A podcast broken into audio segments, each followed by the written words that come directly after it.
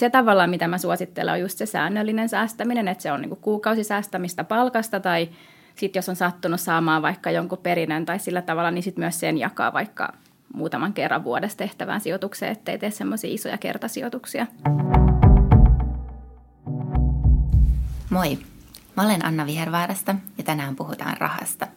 Mulla on vieraanani Nordean sijoittamisesta vastaava Tanja Eronen. Mä aion kysyä häneltä kaiken rahastoista ja osakesäästämisestä. Jakso on toteutettu kaupallisena yhteistyönä Nordean kanssa. Tervetuloa, Tanja. Hei, kiitos oikein paljon. Mä tosiaan vedän meidän sijoitustuotteita Nordeassa pohjoismaisesti. Mun oma tausta sijoittamisessa ei alkanut kovin ruusuisesti, eli mä lukioikäisenä osallistuin semmoiseen Kauppalehden järjestämään osakesäästämiskilpailuun, ja mä en oikeastaan hirveän hyvin menestynyt siinä.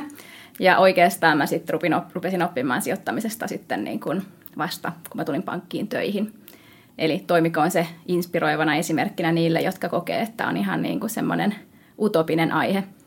Mikä sai sut kiinnostumaan sijoittamisesta?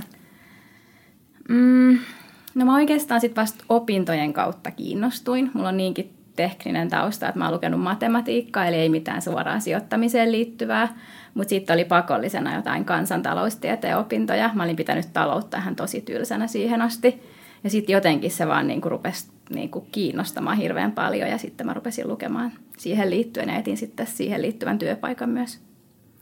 Mä oon itse sijoittanut mun säästöni rahastoon parikymppisestä asti. Mä en varmaan silloin parikymppisenä niinku edes ajatellut sijoittavaa, niin mä ajattelin vaan, että mä niinku säästän sinne rahastoon. Ja se on ollutkin mulle aina aika niinku vaivaton tapa säästää, että mulla menee tililtä tietty summa joka kuukausi siihen rahastoon, ja mun ei tarvi itse tehdä mitään. Ja mä ajattelen, että rahasto on sillä tavalla turvallinen, että mun ei myöskään tarvi itse hirveästi tietää mitään. Mä oon myös tykännyt siitä, että kun mä laitan rahaa siihen rahastoon, niin mä en saa niitä sieltä pois hirveän niin kuin vaivatta. Että ne saa kyllä pois, mutta pitää tehdä jotain toimenpiteitä. Että ei voi vaan yhdellä klikkauksella ollakin se, että no niin, ostanpa nyt lomamatkan Thaimaaseen. Mä ajattelen, että näin ne mun niin kuin rahat on paremmassa turvassa ja mun omaisuus pikkuhiljaa karttuu. Kerrotko Tani vähän, että millaisia rahastoja Nordealla on ja minkä takia sun mielestä kannattaa säästää rahastoon? Eli kelle rahastosäästäminen sopii? Joo, no niin kuin meillä niitä rahastoja on vähän sama, kun kysyy vaikka, että millaista ruokaa löytyy City Marketista. Eli siellä on oikeasti niin kuin ihan kaikkea, siellä on ihan valtava määrä. Ja siellä on niin kuin tosi helppoja rahastoja, mihinkä voi aloittaa tosi helposti sijoittamaan. Ja sitten on vähän semmoisia eksoottisempia rahastoja. Ja sitten voi ajatella, että siellä on niitä semmoisia tavallisia niin kuin pirkkarahastoja, mitkä on sitten meidän niin kuin Nordean omia rahastoja. Mutta meillä on myös 400 rahastoa, mitkä on jo ihan ulkopuolisilta partnereilta, eli tavallaan löytyy sitten valikoimaa myös Nordean ulkopuolelta. Että se on vähän sellainen niin kuin valintatalo, että sieltä löytyy oikeastaan ihan kaikkea laidasta laitaan. Ja se niin kuin rahastosäästäminen tai sijoittaminen, niin mun mielestä se sopii niin kuin kaikille, kenelle jää vaan niin kuin rahaa yli. Ja sä itse toitkin tavallaan niitä etuja, että tavallaan se isoin etu on siinä se, että se on niin kuin helppoa. Et esimerkiksi säästörahastot Nordealla, joka on semmoinen niin kuin tavallaan helpoin tuote, mikä on tehty, se on vähän niin kuin valmis ruoka sieltä City Marketista, että voit laittaa sen mikroon ja se on siinä, ettei tarvitse tietää siitä kovin paljon, niin sen niin kuin pystyy helposti aloittamaan. Ja sitten vähän sama kuin sit se, että sä sanoit siitä, että kun sit ei saa sieltä heti pois, okei siinä menee vaan niin kuin pari päivää, kun se raha tulee, että ei se ole niin kauan, mutta siinä on vähän sama efekti se, että onko sulla niinku tyyliin herkkuja niinku keskellä ruokapöytää, vai onko ne piilotettu niinku kaappiin johonkin niinku ylähyllylle, että se raha niinku sit säilyy siellä, ja se sopii tosi hyvin semmoiseen kuukausisäästämiseen.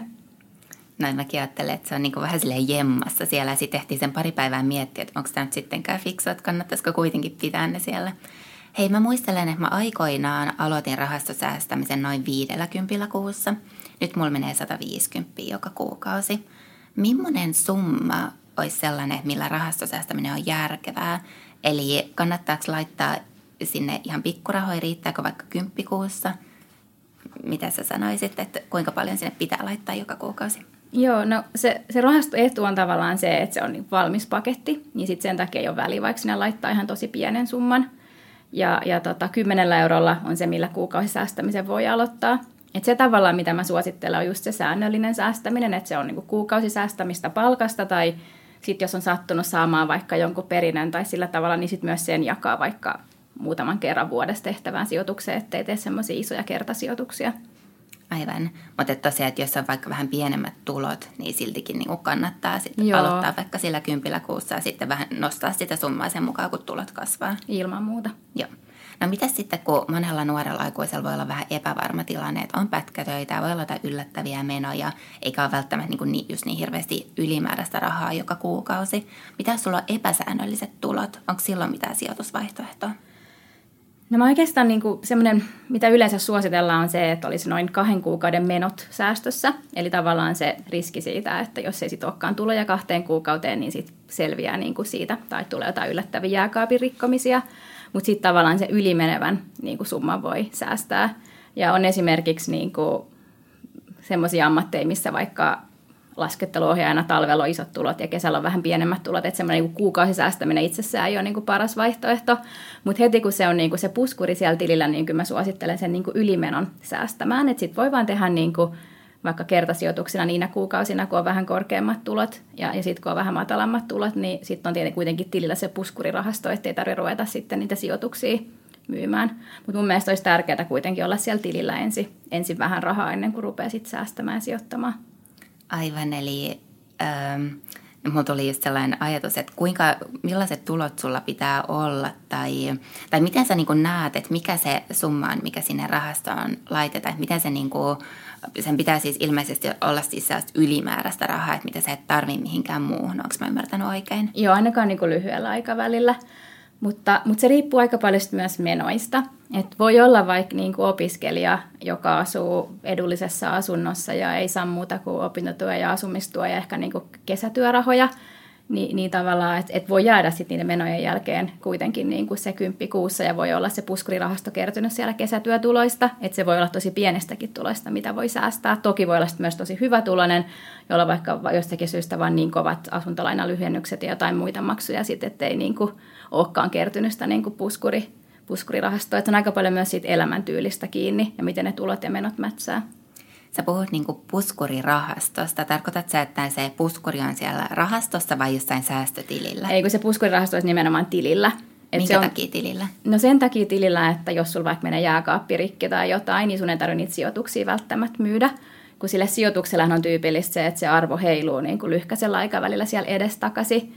Ja sitten olisi hyvä, että se on sellaista rahaa, joka siellä sitten kuitenkin voisi olla niin kuin 3 vuotta, 5 vuotta, sitä pidempäänkin. Että se olisi semmoista pitkän aikavälin rahaa. Aivan. Mulla on itselläni ollutkin aina rahaston lisäksi myös säästötili. Ja mulla on tällä hetkellä sille sellainen sääntö, että siellä pitää olla 10 000 puskuri. Mulla ei ole aina ollut siellä niin paljon rahaa, että ennen mulla oli siellä just muutama tonni. Mutta mä aloin tuossa vähän yli vuosi sitten yrittäjäksi ja sen jälkeen mä ajattelin, että mulla pitää olla se 10 000. Että jos tapahtuu jotain yllättävää, kun yrittäjän elämä voi kuitenkin olla vähän tavallaan niin kuin epävarmempaa kuin palkansaajan. Ja tämä on myös sellaista rahaa, mitä mä käytän. Mä säästän sen reissuja varten ja sitten mä säästän, tai just jos tulee vaikka joku koiran eläinlääkäri, kallis eläinlääkäri tai jotain, mulla on sellainen, mihin mä pääsen helposti käsiksi. Jos mä niinku säästän vaikka reissuun, että mä ajattelin, että mun reissu maksaa 1 000, niin siinä mulla pitää olla siellä 11 000 siellä tilillä, jotta sinne jää se 10 000 sen niinku reissun jälkeen. Mutta nyt mä vähän mietin, että onko tämä 10 000 iso summa pitää säästötilillä vai voisiko osa tässä olla rahastosta? Miten sä näet se, että kuinka paljon rahaa on järkevää pitää säästötilillä? Joo, no semmoinen niinku peukalosääntö, mistä puhutaan yleensä just ne 2 kuukauden menot. Mutta sitten mä tavallaan ymmärrän, että jos on semmoinen niinku yrittäjä tai joku muu semmoinen ammatti, missä tulot voisit vaihdella niinku tosi paljon, niin ei se ole mun mielestä niinku yhtään huono ajatus, että siellä on sit niinku selkeästi enemmän kuin 2 kuukauden menot. Ehkä jos ne alkaa olla sitten niin kuin yli 4 kuukauden menot, niin sitten ehkä sitä osa voisi niin kuin laittaa niin kuin pitkän aikavälin sijoituksiin. Ja varsinkin kun niitä sijoituksia, sit jos tulee ihan oikea paniikki, niin saa sieltä pois. Mutta ylipäätään niin kuin mun mielestä toi on tavallaan fiksua, miten sä ajattelet sen niin kuin lomamatkan säästämisen, että sä maksat sen niin kuin, tai säästät sen itsellesi niin kuin etukäteen. Et sitähän on niin kuin tutkittu myös, että se optimoi myös sen loman rentouttavuuden. Koska ihmiselle jää aina mieleen se, niin kuin tavallaan se niin kuin loppu siitä asiasta, niin jos se loppu on se, että sä joudut lyhentämään sitä vaikka lainaa, minkä sä otit sen lomaa varten, niin sit siitä jää samanlaista fiilistä kuin se, että sä oot ensin nähnyt sen vaivan ja sit sulla tulee se palkinto ja sit sulla jää mieleen vaan se ihana loma. Että sillä tavalla niin kuin se on mun mielestä tosi fiksua ja tilejähän voi olla niin kuin enemmänkin, että voi olla niin kuin 1 puskuri, hätävaratili ja 1 lomatili ja 1 koiran lääkäritili. Jep. Mä aloin tässä miettimään, että yksi syy, että miksi mä pidän sitä 10 000 siellä tavallisella tilillä, vaikka mä tiedän, että sitten ei ole mitään, niin kuin, se ei mitään kasva korkoa siellä, on se, että mä ajattelin, että se on niin kuin tosi turvassa. Millaisia riskejä liittyy rahastoihin? Että jos mä nyt siirtäisinkin se mun 10 000, tai sanotaan, että jos mulla olisi vaikka 4 000 puskuria siellä tilillä, ja sitten mä siirtäisin sen 6 000, mikä jää, niin just sijoittaisi jonkin rahastoon. Onko se yhtä lailla turvassa kuin siellä mun säästötilillä? Joo, sijoituksessahan tosiaan niin kuin ei koskaan ole absoluuttisesti turvassa, ja se riski riippuu aika paljon sit siitä, että paljonko sit rahastosta sijoitetaan osakemarkkinoille ja paljonko korkomarkkinoille. Eli no, talletuskin on itsessään niin kuin tietynlainen korkosijoitus, että se on niin kuin lyhyt korko, mutta sitten jos puhutaan rahastoista, niin ne korkosijoitukset tehdään niin kuin yritysten ja valtioiden ja pankkien niin kuin velkainstrumentteihin, ja niissä saa tavallaan korkoa sinne rahastoon, ja ne on niitä niin kuin pieniriskisempiä sijoituksia, ja sitten ne osakesijoitukset siellä on niitä isompiriskisempiä sijoituksia.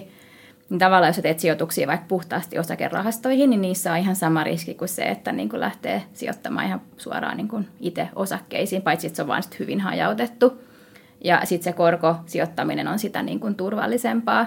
Mutta toki niin kuin nyt kannattaa sitten, niin kuin, tai siis tällä hetkellä riskinottaminen kannattaa, koska niin kuin korothan on, niin kuin myös pitkän aikavälin korot on lähellä nollaa, että tavallaan se turvallisuus ei nyt tuo, silloin parhaina aikoina saattoi tuoda vaikka 5% se turvallinenkin sijoitus, mutta nyt se ei kyllä tuo yhtään mitään.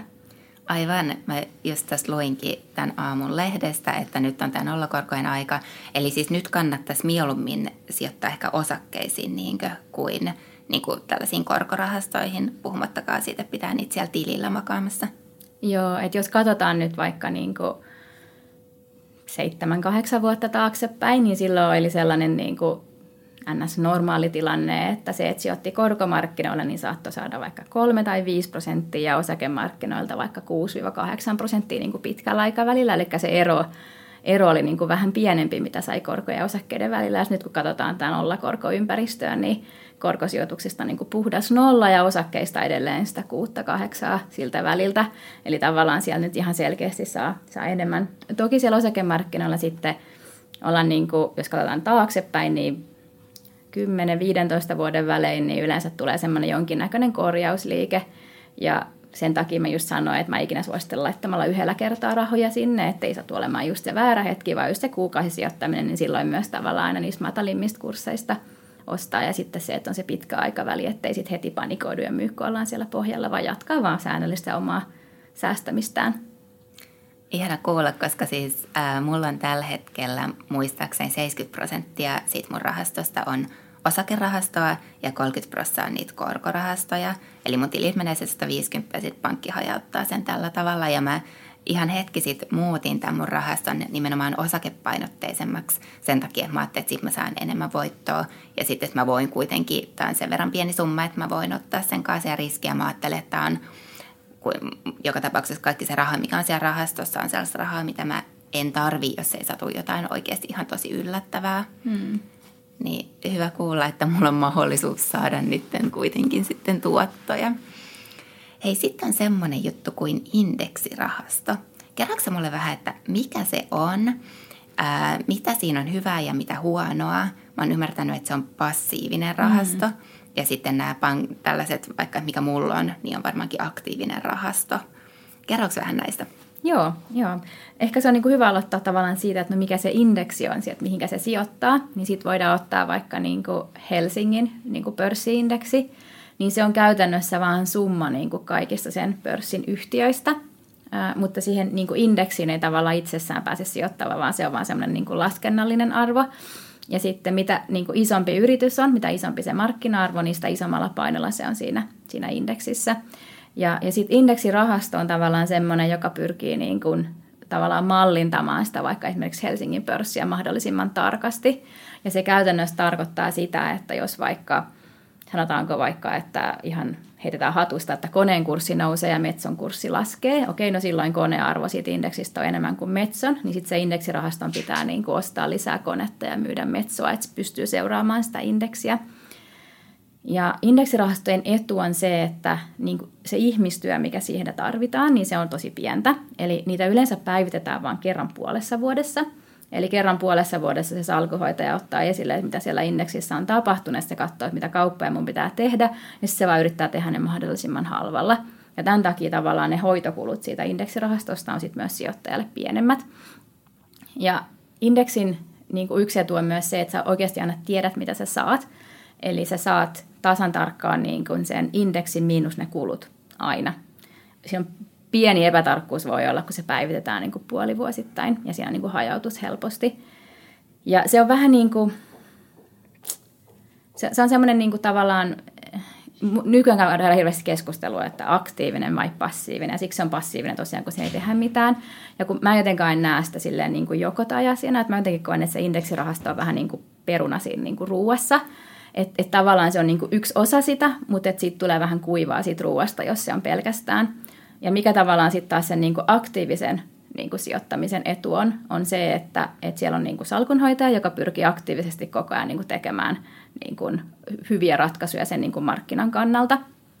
Ja sitten se niin kuin aika useasti niin kuin niillä rahastoilla on myös niin kuin vastuullisuuskriteerejä, mitä se sitten tavallaan noudattaa, kun se tekee niitä päätöksiä. Ja tavallaan ihan puhtaasta indeksissä, niin sitten siinä ei tavallaan katsota niitä vastuullisuuskriteerejä sillä tavalla. Ja sitten on tämmöisiä vertailuja, että sanotaan, että joo, mutta keskimäärin aktiiviset rahastot häviää niin kuin indeksirahastolle kulujen verran. Mutta kannattaa muistaa, että indeksirahasto on aina se niin kuin markkinan niin kuin keskiarvo, se ei ole niin kuin mitään muuta. Että tavallaan se, että jos niin kuin puolet niistä niin kuin parhaista aktiivisista sijoituksista voittaa, niin sit se voi olla kannatettavaa. Ja sitten on markkinoita, niin kuin mihin mä en lähtisi välttämättä passiivisesti sijoittamaan. Esimerkiksi kehittyvät markkinat on semmoisia, että siellä niin kuin erot yritysten välillä on aika paljon isompia. Ja sitten toinen puoli on toi korkopuoli. Että tavallaan että jokaisen sijoittajan salkussa olisi kuitenkin hyvä olla jonkin verran korkoja. Niin sitten osakkeissa se toimii tavallaan silleen, että okei, että jos niin kuin Metson osake on enemmän Helsingin pörssistä, niin ostaa Metsoa, ja sillä Metsolla on mennyt just hyvin, ja yleensä se jatkuu tavallaan se hyvin meno sitten vähän aikaa. Mutta se korkopuoli toimii silleen, että ajatellaan, että meillä on vaikka indeksi Euroopan valtioista ja niiden korkosijoituksista, niin se valtio, joka ottaa enemmän velkaa, niin sen osuus indeksissä kasvaa. Niin siinä on se vähän sellainen käänteinen mekanismi. Yleensä se on hyvä merkki, että joku ottaa järkyttävästi lisää lainaa. Niin siinä voi tulla tämmöisiä niin kuin tyyli Kreikka, Portugali, Espanja-efektejä siellä korkopuolella. Aivan. Ja sen takia mun mielestä se passiivinen sijoittaminen selkeästi sopii niin kuin isoille markkinoille ja osakemarkkinoille. Joo, eli voisiko niin kuin vaikka osa sijoituksista olla siellä indeksissä ja osa sitten niin kuin aktiivisemmassa rahastossa? Joo, aika tyypillisesti meiksi yhdysvaltalaiset, jos niin kuin ajattelee, että on niin kuin eri puolilla markkinoita, niin yhdysvaltalaiset osakkeet tai saksalaiset osakkeet, mitkä on isoja markkinoita, niin toimii aika kivasti siellä passiivisella puolella. Joo. Hyvä, kun sä jo tuossa sanoitkin vähän tuosta vastuullisuudesta, koska mä itse haluaisin sijoittaa vastuullisesti ja niin tahtoo tosi moni muukin. Musta olisi ihan hirveä ajatus, että jos mä niin kuin vahingossa sijoittaisin vaikka eläinten tehotuotantoon tai lapsityövoimaan tai aseteollisuuteen, mä haluaisin sijoittaa mieluummin vaikka tuulivoimaan tai johonkin vastuullisuutta painottaviin yrityksiin, siis sellaisiin yrityksiin, jotka niin kuin toimii mun arvojen mukaisesti. Mm. Niin kerrotko, sä jo sanoitkin, että niin kuin se salkunhoitaja aktiivisessa rahastossa niin kuin tarkkailee se vastuullisuutta. Miten vastuullisuus ja eettisyys, miten se voi huomioida sijoittamisessa? Eli mitkä on eettisiä tapoja sijoittaa? Joo, tuo on hyvä kysymys. Se niin kuin vastuullisuus ja eettisyys, niin se on oikeastaan tavallaan semmoinen, niin kuin, että ei voi sanoa, että joku on, tai siis jostakin asioista voi sanoa, että tämä ei ole selkeästi vastuullista, mutta sitten kun tavallaan mennään niin kuin vastuullisuuteen, niin sitä on niin kuin tavallaan vähän vastuullista, vähän enemmän vastuullista ja niin kuin tosi vastuullista. Että se on tavallaan semmoinen niin kuin viiva, mikä kasvaa sitten koko ajan. Ja niin kuin miten tavallaan Nordea-rahastoissa sitä katsotaan, niin meillä on kaikissa rahastoissa se, että me YK:lla on semmoiset vastuullisen sijoittamisen periaatteet, mitkä niin kuin tavallaan niin kuin sulkee pois kaikki niin kuin selkeät väärinkäytökset ja lapsityövoimat sun muut, niin niitä niin kuin aina noudatetaan. Ja sitten sen lisäksi niin meillä on sillä tavalla, että tämä ilmastonmuutos, kun on niin kuin iso teema, niin me ei sijoiteta sellaisia yrityksiä, joista niin kuin heidän liikevaihdostaan tulee yli 30% siitä niin kuin hiilestä, mikä on paha sille ilmastolle.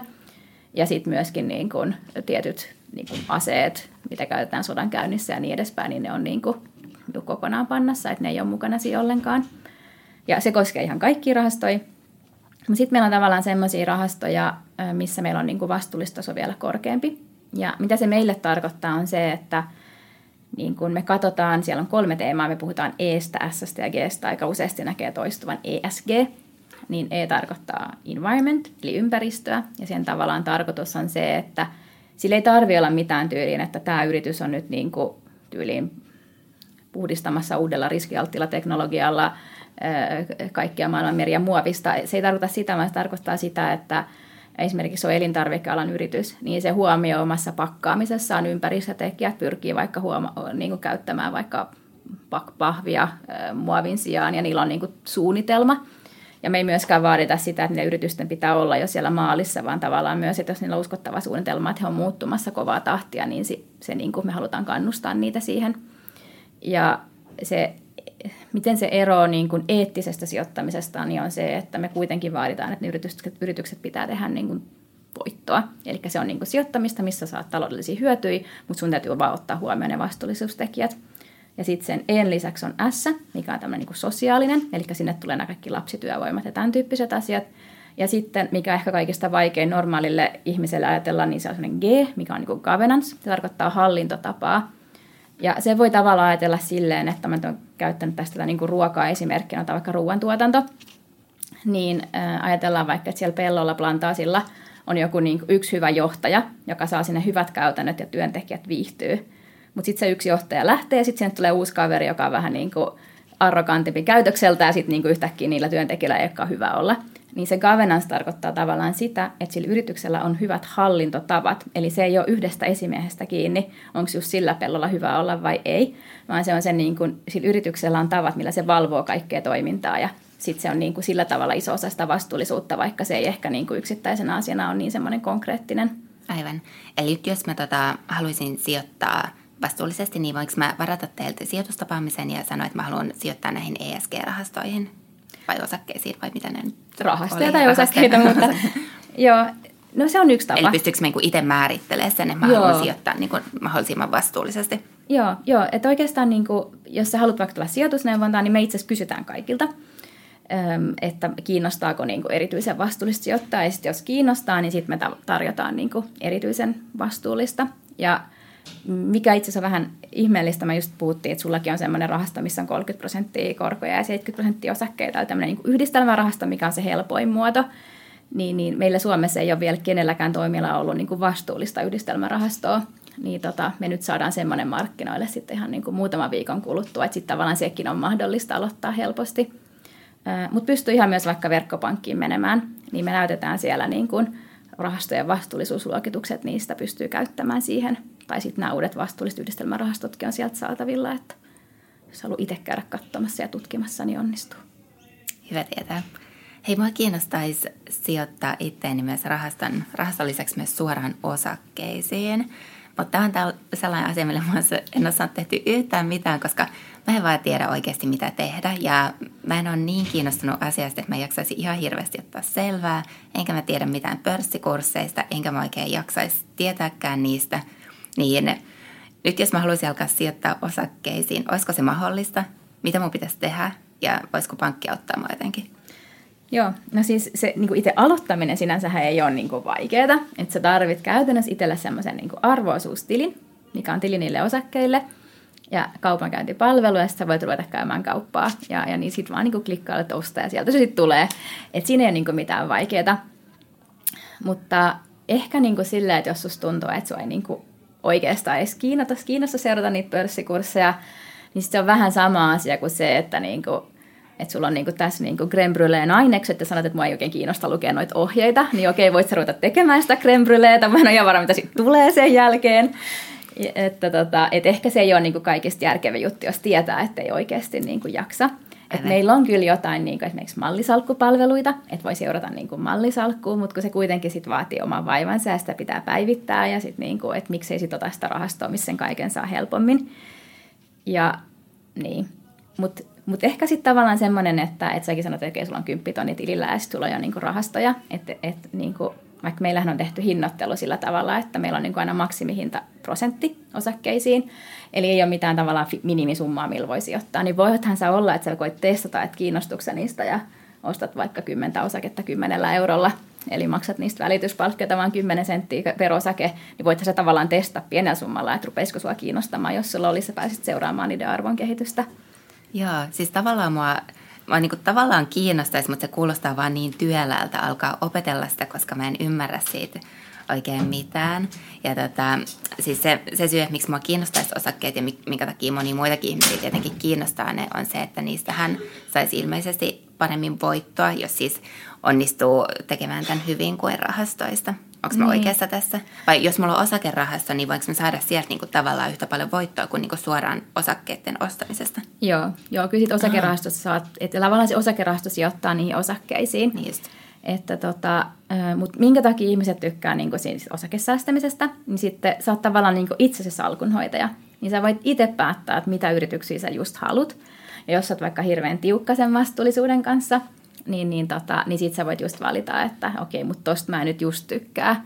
Ja rahastoissa se on aina tavallaan silleen, että sen salkunhoitajan näkemys voi jostakin syystä poiketa, miten sä tulkitset niin kuin maailmaa.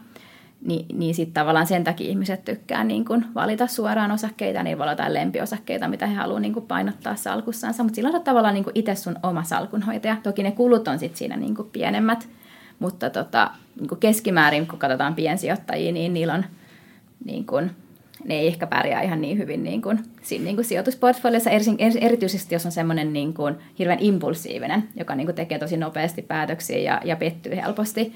Et ehkä semmoinen niin kuin kiinnostunut ja seuraava, mutta harkitseva, niin sitten se voi toimia. Ja sitten ehkä myös siinä osakesijoittamisessa, vähän sama kuin siinä indeksisijoittamisessa, että en mä oikeastaan kellekään suosittele myöskään se, että pelkästään poimii vaan niitä osakkeita, sen takia, koska pitäisi olla myös niin kuin maailmanlaajuista hajautusta. Ja mä en usko, että kukaan jaksaa ruveta niin kuin poimimaan niin kuin Afrikan ja Kiinan pörsseistä itsellensä sopivia osakkeita. Niin sitten vaikka jos poimii niin kuin, Suomesta ja Euroopasta, ehkä Yhdysvalloista, jota voi poimia, mutta tavallaan, että sitä kansainvälistä hajautusta voisit hankkia vaikka niillä kehittyvien maiden rahastoilla ja semmoisilla. Tämä kuulostaa siltä, että mun on paras pysyä siinä mun osakerahastossa. Mutta kerro, kun mulla on vielä yhden asian osakkeesta, niin tämän osingot. Eli mistä siinä on kyse? Joo. Eli tavallaan se, niin se tuotto, mikä sitten osakkeesta tulee, niin se tulee oikeastaan kahdesta asiasta. Tai siis lähtökohtaisesti tulee aina siitä, että se yritys tekee voittoa sillä liiketoiminnallaansa. Ja sitten sanotaanko nyt vaikka, että se tekee 8 euroa voittoa per osake. Niin sitten se yritys voi valita, että minkä siitä rahasta, jos sillä on vaikka kasvusuunnitelmia, se haluaa mennä uudelle markkinoille, investoida uuteen tuotteeseen, niin minkä osan siitä niin kuin voitosta se laittaa niin kuin siihen, että se haluaa kasvaa, ja minkä osan sitten se haluaa maksaa suoraan sijoittajille. Niin jos se vaikka ajattelee, että se tekee 8 euroa voittoa per osake, niin se voi päättää, että okei, 2 euroa sijoitetaan niin kuin tulevaan kasvuun ja maksetaan vaikka 6 euroa ulos. Ja sitten se maksetaan osinkoina ulos, että se osinko on periaatteessa niin kuin maksettua voittoa. Ja sitten taas, jos omistaa rahastoa, niin sitten se osinko kyllä maksetaan, mutta se maksetaan sinne rahaston sisälle ja se tavallaan sijoitetaan uudelleen. Että se ei sitten tule sillä tavallaan niin kuin käteisenä tilille. Aivan, mutta tuleeko se osinko sieltä rahastosta sitten siinä vaiheessa, jos mä myyn ne? Joo, sitten sä saat sen niin kuin hyödyksi. On olemassa myös semmoisia rahastoja, mitkä maksaa vaikka vuosittain ulos ne kaikki tuotot, mitä sinne on tullut. Mutta se ei oikeastaan yksityishenkilölle ole kovin niin kuin verotuksen kannalta fiksua. Se on melkein helpompi, että tekee sitten itse päätöksen, kun ne rahat tarvitsee ja sitten se tulee sieltä. Joo. Kerro vielä sellainen noista osakkeista, että millaisella summalla niihin pääsee kiinni. Että voit sä ostaa osakkeet, niin sä sanoitkin tuossa, että ostaa jollain kympeillä. Mulla on ollut sellainen käsitys, että sulla pitää olla vaikka 1 000 alkuun, että siinä on mitään järkeä. Joo, se riippuu aika paljon siitä välitteestä, mitä käyttää, koska osalla tai itse asiassa kaikilla muilla paitsi Nordealla, niin on 8 tai 7 tai 6 euroa minimihinta sillä niin kuin kaupankäynnille. Ja sit sä voit tavallaan laskea, että jos sulla on vaikka 8 euron minimihinta yhdelle osakekaupalle, niin ei sun kannata 10 euroa ostaa osakkeita, kun ei sulla ihan hirveästi sinne osakkeeseen sijoitettavaa. Niin tavallaan jos käyttää semmoista välittäjää, joka käyttää minimihintaa, niin sitten pitää oikeastaan olla aika kohtuullisen iso summa. Ja sitten kun me aina suositellaan, että pitäisi olla niin kuin 10 osaketta vähintään, niin sitten tavallaan, että jos sä lasket, että sä sijoitat vaikka niin kuin 10 osaketta, niin sitten niin kuin 1 000 per osake, niin sitten tulee 10 000 salkku, että puhutaan sitä aika isosta salkusta. Mutta tosiaan meillä on silleen, että meillä on aina semmoinen niin kuin maksimi, että se ei koskaan voi olla prosenttia enempää siitä kaupasta, niin se tekee sen mahdolliseksi, että ei haittaa sitten vaikka ostaa 10 eurolla per osake, koska se on sitten vaan 10 senttiä se palkkio. Mutta se, mikä voi vähän rajoittaa, on se, että siellä on jonkin verran niinku semmoisia erityisesti ulkomaalaisia osakkeita, missä se hinta on niin korkea. Eli tavallaan niinku rahastoissa sä voit ostaa niinku puolikkaan tai 1/3 niin kuin rahasto-osuuden, mutta kun sä menet pörssiin, niin sun pitää aina ostaa niin sanottu yksi kokonainen osuus, niin siellä voi olla jotain semmoisia niin kuin erityisesti yhdysvaltalaisia yhtiöitä, mutta jotain suomalaisiakin yhtiöitä, jotka sit se minimihinta pikkasen rajoittaa, sit mitä voi vaikka 10 eurolla ostaa. Mä oon ymmärtänyt, että sijoittaminen on hyvin pitkäjänteistä toimintaa. Sä vähän sanoitkin siitä tuossa alussa. Eli kuinka pitkäksi aikaa sijoittamiseen pitäisi sitoutua, että saisi oikeasti jotain tuottoja, jos kyse on A-rahastoista, B-osakkeista? Onko niissä mitään eroa?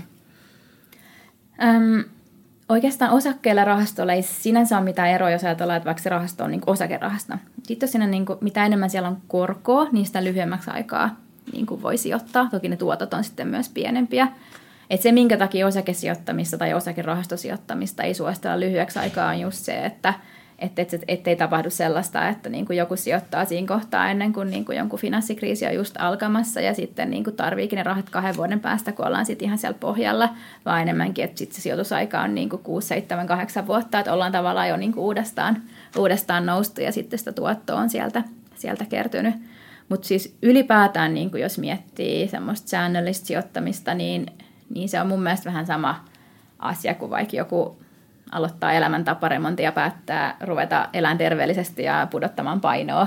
Että ei sellaisia niin kuin pikavoittoja. Tai siis niistä voi lukea välillä lehdistä niistä pikavoitoista, mutta semmoinen sijoitustyyli yleensä johtaa toisenlaiseen lopputulokseen. Ja sitten yleensä niitä surullisia tarinoita me ei sitten saada lukea lehdistä. Että me luetaan ne, jotka on niin kuin sattuman kautta vahingossa onnistunut.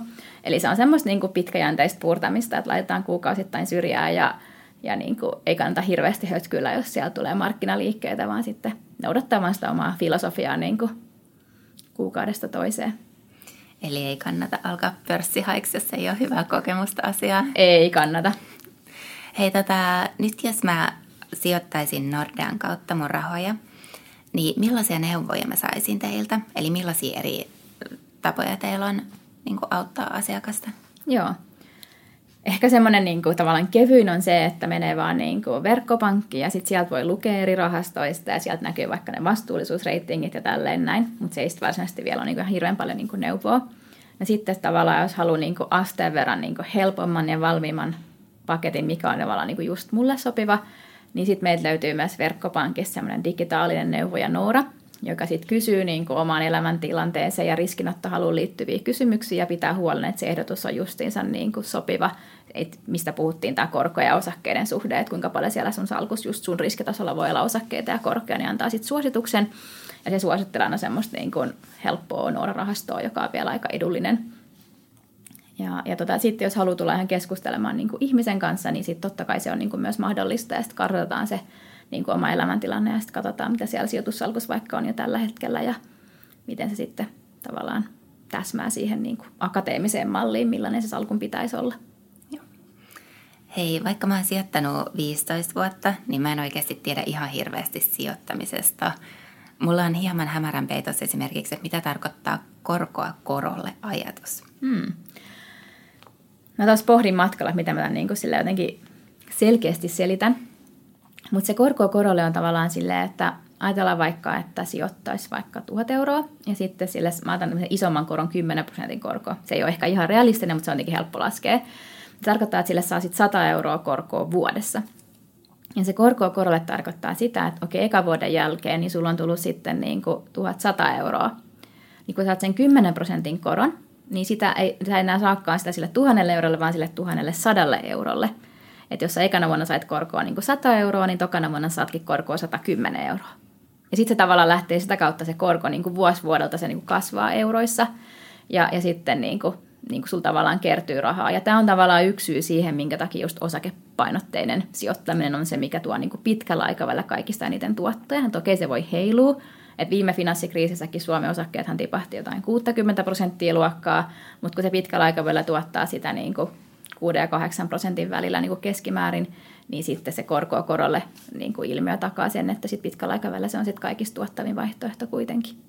Eli tällä metodilla voi ehkä jopa rikastua, jos vaan malttaa pitää niitä rahojaan siellä pitkään, vuosikymmeniä. Joo, se vaatii vaan paljon aikaa ja tämän takia esimerkiksi niin kuin lapselle säästäminen on aika niin kuin suosittua ja tyypillistä, että jos tavallaan ajatellaan, että on niin kuin vastasyntyneen rupeaa säästämään kohtuu pienillä summilla, niin kun se vaikka, sanotaanko vaikka ajokortin hankkimista varten, niin ehtii kasvaa 18 vuotta tai ensiasuntoa on 25 vuotta tai jotain, niin sitten se ehtii se korkokorolle ilmiö niin kuin selkeästi niin kuin vaikuttaa.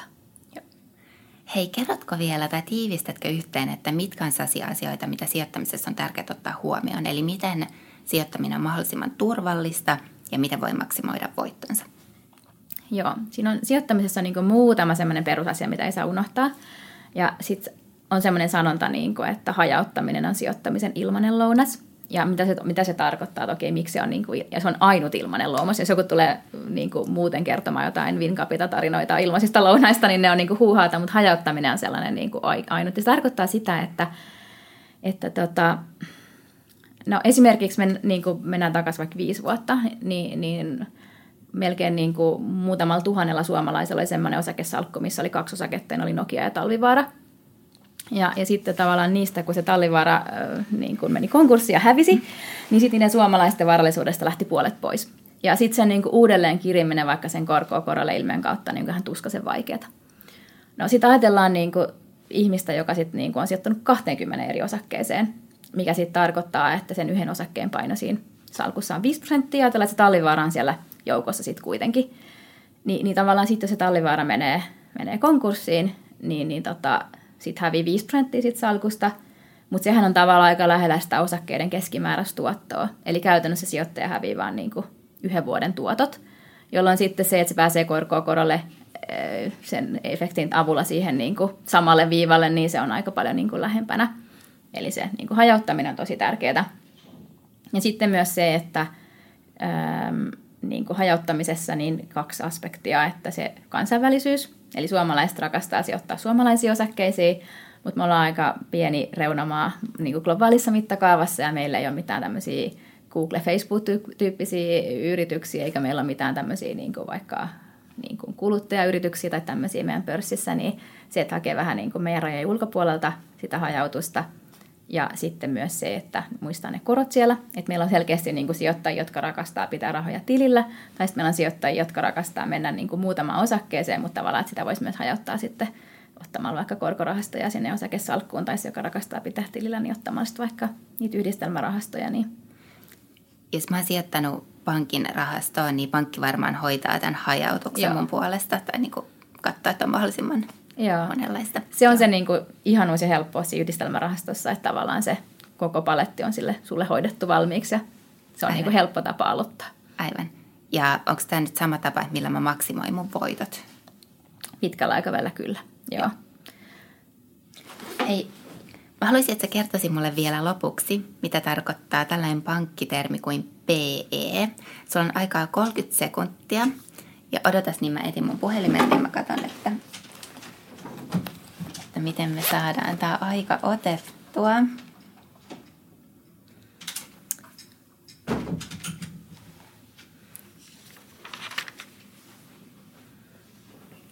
Okei, ootko valmiina? Aika alkaa nyt. Joo, eli PE tarkoittaa price per earning. Ja se tarkoittaa sitä, että käytännössä se osakkeen hinta jaetaan sillä paljonko se yritys tekee voittoa. Kuulostaa ihan hirveän monimutkaiselta, mutta se kertoo sen, että kuinka monessa vuodessa sen yrityksen hinta maksetaan takaisin sen yrityksen voitoilla. Keskimäärin se on 16, eli 16 vuodessa. Jos se on sitä pienempi, niin siitä yleensä se on hyvä osake. Jos se on sitä suurempi... Aika. Mä haluan, että sä kerrot tämän siitä loppuun, koska tämä on hirveän kiinnostavaa. Jos se on suurempi kuin 16, niin sitten se on yleensä niin kuin keskimääräistä huonompi osake. Aivan. Ja tämä on jotenkin tosi tärkeä asia osakemarkkinoilla. No, tästä pitäisi kiinnostua, jos haluaisi aloittaa niin kuin ihan suorien osakkeiden kanssa sijoittamisen. Että tämä olisi oikeastaan semmoinen niin kuin lähtötaso. Okei, nyt mä tiedän, että PE on se, mihin mun pitää tutustua, jos mä joskus alan osakesijoittajaksi. Kiitos Tanja, kiitos sulle, että sä kuuntelit. Tämä on Puhutaan rahasta podcast ja mä olen Anna Vihervaarasta. Ensi kerralla me puhutaan sitten asuntolainoista ja aspisäästämisestä. Pysy kuulolla.